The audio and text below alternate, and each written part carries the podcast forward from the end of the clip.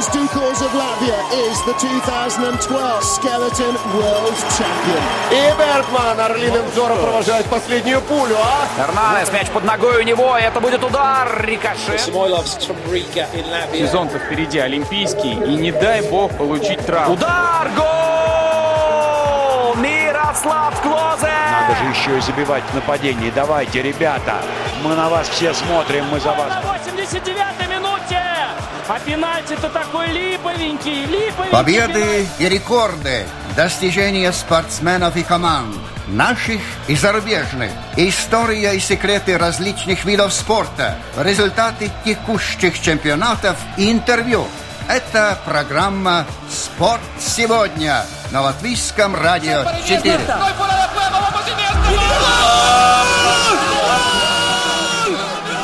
Северо-западной части Европы проводится множество туров и однодневок. Все они проверяют на прочность технику и спортсменов на выносливость. Но одна из них всегда стояла особняком – Париж-Рубе. Бессердечная гонка, выиграть которую хочет каждый, но далеко не каждому удается ее преодолеть до конца. Те, кто финишировал, могут быть уверены, что их имя вписано в мировую историю велоспорта – а тот, кто добрался до финиша первым, помимо различных регалий в качестве символического приза получает булыжник с этой дороги. Мол, держи. Проверим, остались ли еще силы, чтобы удержать эту тяжесть.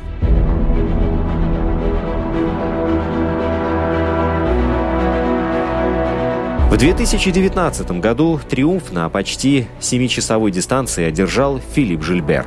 Что это за человек и как ему удалось это сделать, мы узнаем в сегодняшнем выпуске. С вами Роман Антонович. Добро пожаловать в Северный ад.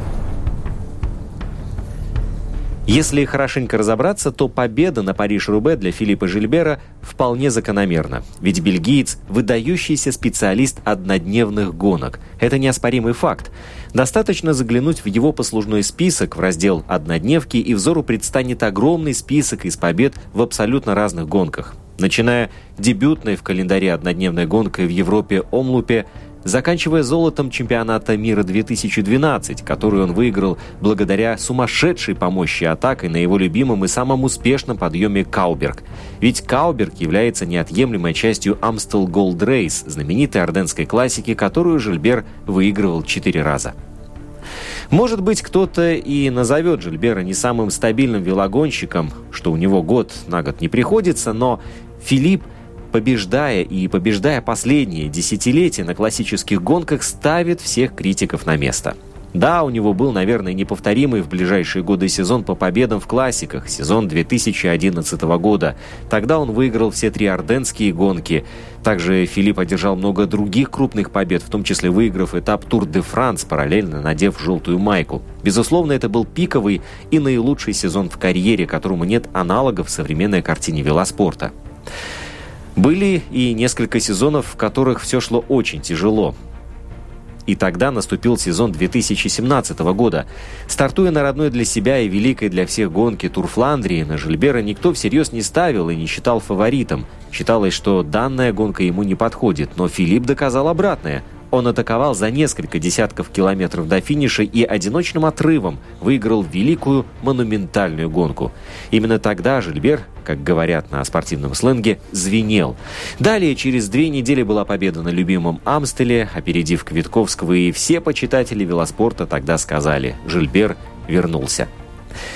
Нынешний сезон складывался до отчетной победы далеко не безоблачно. На Омлупе Жильбер попал в десятку, вот и все его однодневные достижения. Для его уровня совершенно никакие – но какой Филипп Жильбер боец? Его главной мотивацией в большом велоспорте является пополнение коллекции побед на монументах. До полного набора ему не хватало победы на Милан-Сан-Ремо и на Париж-Рубе. Ну, не его по специальности и профилю эти гонки. На Милан-Сан-Ремо финишировал 68-м, чаще всего это классика бенефис чистых спринтеров. Но в этот раз на Париж-Рубе он был просто переполнен мотивацией и желанием выиграть четвертый монумент. Он отобрался в решающий отрыв из шести гонщиков, а на предпоследнем серьезном секторе брусчатки зацепился за атаковавшим немецким мотором Нильсом Политом. Ни у Сагана, ни у Ванмерке сил отреагировать на эту атаку уже не было. Жильбер абсолютно стратегически грамотно проехал заключительные 10 километров в паре с немцем. Выезжая на смену, он оставлял силы, это было заметно. Опыта спринта у небольшой группы у Жильбера гораздо больше, чем у молодого немца, но Полит, как специалист раздельного старта, мог попытаться отъехать за несколько километров. Этого не случилось. Филипп Жильбер мощнейшим спринтом уже на треке в Рубе не оставил ни единого шанса молодому немцу и выиграл свою четвертую монументальную гонку.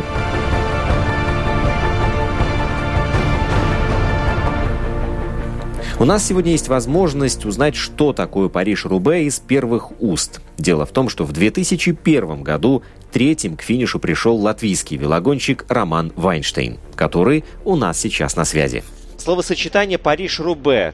Твои первые эмоции, ассоциации, воспоминания. Вот я произнес Париж-Рубе, что у тебя сразу в голове возникает? Очень много паве, очень много каблуков, ну, этих из камней. Много грязи, много страданий, много боли. И чтобы доехать до конца, нужно очень много иметь э, моральной силы, нужно, чтобы доехать до конца. Все, чтобы доехать, чтобы выиграть, нужно только морали, чтобы в голове все было в порядке, чтобы выиграть. Потому что сильных гонщиков есть очень много, но морально кто-то потеряется по дороге, морально кто-то думает, что он слишком слабый, что он это и другое. Все в голове чтобы доехать и выиграть. То есть получается, что на этой безумно страшной и тяжелой дистанции неоднократно посещает мысль о том, что это мне не по силам, что это вообще да. бесперспективно и конца и края этому всему не видно. Да, да. Потому что пока ты едешь 7 э, часов на велике, ты каждым ПВ, ты думаешь, что мне не по силе, что другие сильнее меня, что я не смогу и так далее. И поэтому ты становишься морально и физически слабее с каждым часом. Поэтому тот, кто умеет преодолеть это все морально, тот и доезжает до конца и выигрывает. Ты был на пьедестале на третьем месте. Это какой-то фантастический на самом деле результат. Я должен был выиграть, не только быть третьим. В команде не было не были соглашения, и поэтому я заехал только третьим. Мог выиграть спокойно и так далее. Выиграть спокойно? Спокойно, конечно. Я в тот день, я думаю, был самым сильным из всех. Просто э, я попал э, в завал в начале, потом догонял весь день один, потом помогал Йоану Мусееву, когда он прокололся потом ему помогал второй раз, когда он прокололся. Потом я менял велосипед перед э, Форест Ди Аренберг, чтобы, потому что у меня ручка не работала, переключать не мог и ехал один. Я весь день догонял, и в конце, когда надо было ехать гонку, когда надо было уже выигрывать, тогда Йоан еще раз прокололся. И я, как командный человек, я согласился ждать его, потому что мы были два лидера, он и я. Я его ждал. И в конце выиграл командный этот Григар, который... В конце было все видно. Как было, так было. Роман, ты исколесил много дорог и обочин, но чем же вот дорога на Рубе отличается от, например, орденских классик? Ведь там и там есть брусчатка, и там есть э, грязь, ну, практически все одинаковое. Временем в пути вот этими безумными часами или чем еще отличается Рубе? Потому что такие куски по как в Рубе, нигде в других местах нету. Они старые, они очень трудные, потому что они э, тяжелее других. По ним ехать э, намного труднее, их э, преодолеть труднее. И люди, которые не умеют ехать по ПВ, они страдают, они теряют много сил. И поэтому другие гонки не могут э, стать рядом с, с Пари-Рубе. Эти брусчатки старые больше, чем сто лет. И когда их открывают один раз в год, э, по им ехать надо уметь. Если сухое время это одно, если дождь, то это совсем другое дело. Это две разные гонки, по сухому или по мокрому. И люди, которые по таким камням никогда не ехали, они вообще не знают, что это такое. Не могут представить себе это. То есть, вот, допустим, брусчатка в Старой Риге, она совершенно другая? Конечно, конечно. Конечно, это брусчатка, которая на Пари-Рубе, она старая больше, чем не знаю, 200, 300, 400, 500 лет, даже еще старше. А, Роман, чтобы ехать вот эту дорогу Париж-Рубе, нужно быть готовым ко всем невзгодам. Но для этого существует какая-то специальная программа подготовки. Как ты к ней готовился? Или же просто у тебя шла подготовка к сезону, и Париж-Рубе стоял в календаре просто, и ты поехал? Подготовка идет э, уже с начала года. Люди специально едут в Бельгию тренироваться по этой дороге как Армстронг э, тренировался по дорогам Тур де Франс, так мы ехали туда, в Бельгию, во Францию тренироваться по Пари-Рубе, чтобы видеть все эти куски, чтобы ветер, все остальное, холод, мокро или сухо и так далее. Специально люди едут туда тренироваться. Если не каждый день, то каждый, каждую неделю. После финиша ты в тот момент был в состоянии стоять на ногах, э, вот после всего преодоленного, или же какое-то время нужно было, чтобы перевести дух? Делись воспоминаниями. Ну, на ногах стоять было очень трудно. Старался, стоял, но, но стоял так, что, да, на ногах стоять очень трудно, потому что давление и все остальное на спине, на руках, на ногах настолько большое, что очень трудно это, как говорится, объяснить людям, которые этого никогда не делали. Как человек, знающий изнутри всю кухню велоспорта, глядя на стартовый список участников, можно очертить э, круг возможных победителей, там 20-30 человек, ну таких явных фаворитов. Вот ты бы мог это сделать? Или же здесь, э, в гонке Париж-Рубе, большую роль играет все-таки фактор непредсказуемости? Да, согласен. Потому что если у тебя прокол или у тебя нет напарников по команде и так далее, то бороться одному это почти невозможно. Если у тебя прокол в последние 20-30 километров или даже раньше, как у Кристоф было в этом году, все, у тебя гонка заканчивается. Там только счастье, как говорится, фортуна по-итальянски.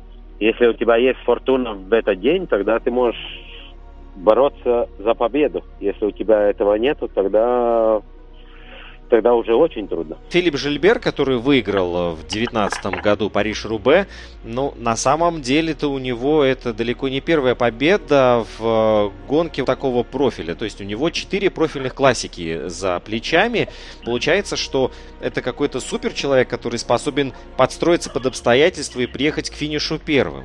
И Фландрия, Рубель, Еш, Ломбардия, это вот все у него теперь есть в карьере. Он практически выиграл все самые лучшие э, однодневные гонки, которые есть вообще в календаре. Это Леж, Бастон Леж, это Амстел Голдрейс, это Фландрия, это Пари-Рубе в этом году, это чемпионат мира и так далее. Я думаю, он за последние 10 лет самый лучший гонщик, который вообще есть. Самый талантливый, самый сильный. Поэтому у него есть такая возможность выиграть любую гонку однодневную. Или это Сан-Ремо, или это Рубе, или это Фландрия, или это чемпионат мира, или это Амстел Голдрейс. Любая гонка. Он такой талант, что чемпион, что может, может выиграть все, что он хочет. Париж-Рубе гонка лишь раз в год происходит. А ты вспоминаешь время от времени то, что у тебя в карьере было такое соревнование? Вспоминаю. Я ехал ее много раз и много раз мог выиграть но у меня просто не повезло в жизни. Я ее выиграл как а, аматерную гонку, я ее выиграл. Так что я ее знаю наизусть, каждый камень, каждый угол, каждый поворот, но мне просто не повезло, чтобы выиграть ее. В 2001 году я мог выиграть спокойно, с одной ногой. Но я просто был командным человеком. Я надеялся на то, чтобы помочь Иону, или я выиграю, или он. Но в конце выиграл наш Грегор. Люди только видят в телевизоре последние, там, не знаю, 150, 100, 200 километров. Но как это все происходит, надо уже знать с предыдущего вечера, когда все готовятся, делают тактику, когда решают, кто будет ехать, кто будет отставать, кто будет работать, кто будет выигрывать и все так далее. Это все уже начинается с начала года, уже с декабря уже люди готовятся, вся команда, э, чтобы ехать эту гонку, чтобы выиграть, какой велосипед тебе надо, какие колеса, какие трубки, сколько давления в трубке надо иметь. И, ой, это такая работа, которая э, длится 3, 4, 5 месяцев, пока ты видишь на старт, и потом уже думаешь о том, как ехать 7 часов. Но до этого уже работа больше, чем 2, 3, 4, 5 месяцев. У нас на связи был чемпион мира 2000 года и бронзовый призер Париж-Рубе 2001 Роман Вайнштейн. Фландрия – это сочетание умения езды по брусчатке, которое, кстати, отличается по покрытию от французской гонки. Рубе – это невероятное и уникальное умение владеть велосипедом на тяжелейшей и очень старой брусчатке, способность атакой ускоряться на таком покрытии, плюс умение финишировать на трековом полотне, пускай и несовременном. Льеж – это способность ускоряться в крутые подъемы и отбираться в небольшие группы. Тактика и стратегия на ней выше, чем на остальных классиках – а Ломбардия – это умение держать форму к концу сезона. Все перечисленные составляющие присутствуют у Филиппа Жильбера, и его можно смело называть легендой. Легендой, которая выиграла Париж-Рубе 2019. Такой получилась лучшая гонка сезона. Она доставила массу эмоций. Каждый день в велокалендаре происходит огромное количество соревнований, ярких, насыщенных, полных эмоций и неожиданностей. Но королевой классик – все равно остается Париж-Рубе. Встретимся там же, на суровой брусчатке, в 2020 году. Твиттер и Инстаграм – это LR4 Спорт, наша домашняя страница lr4.lv с прямым эфиром в интернете и архивом всех наших программ. Эту передачу для вас подготовил и провел Роман Антонович. До встречи, друзья!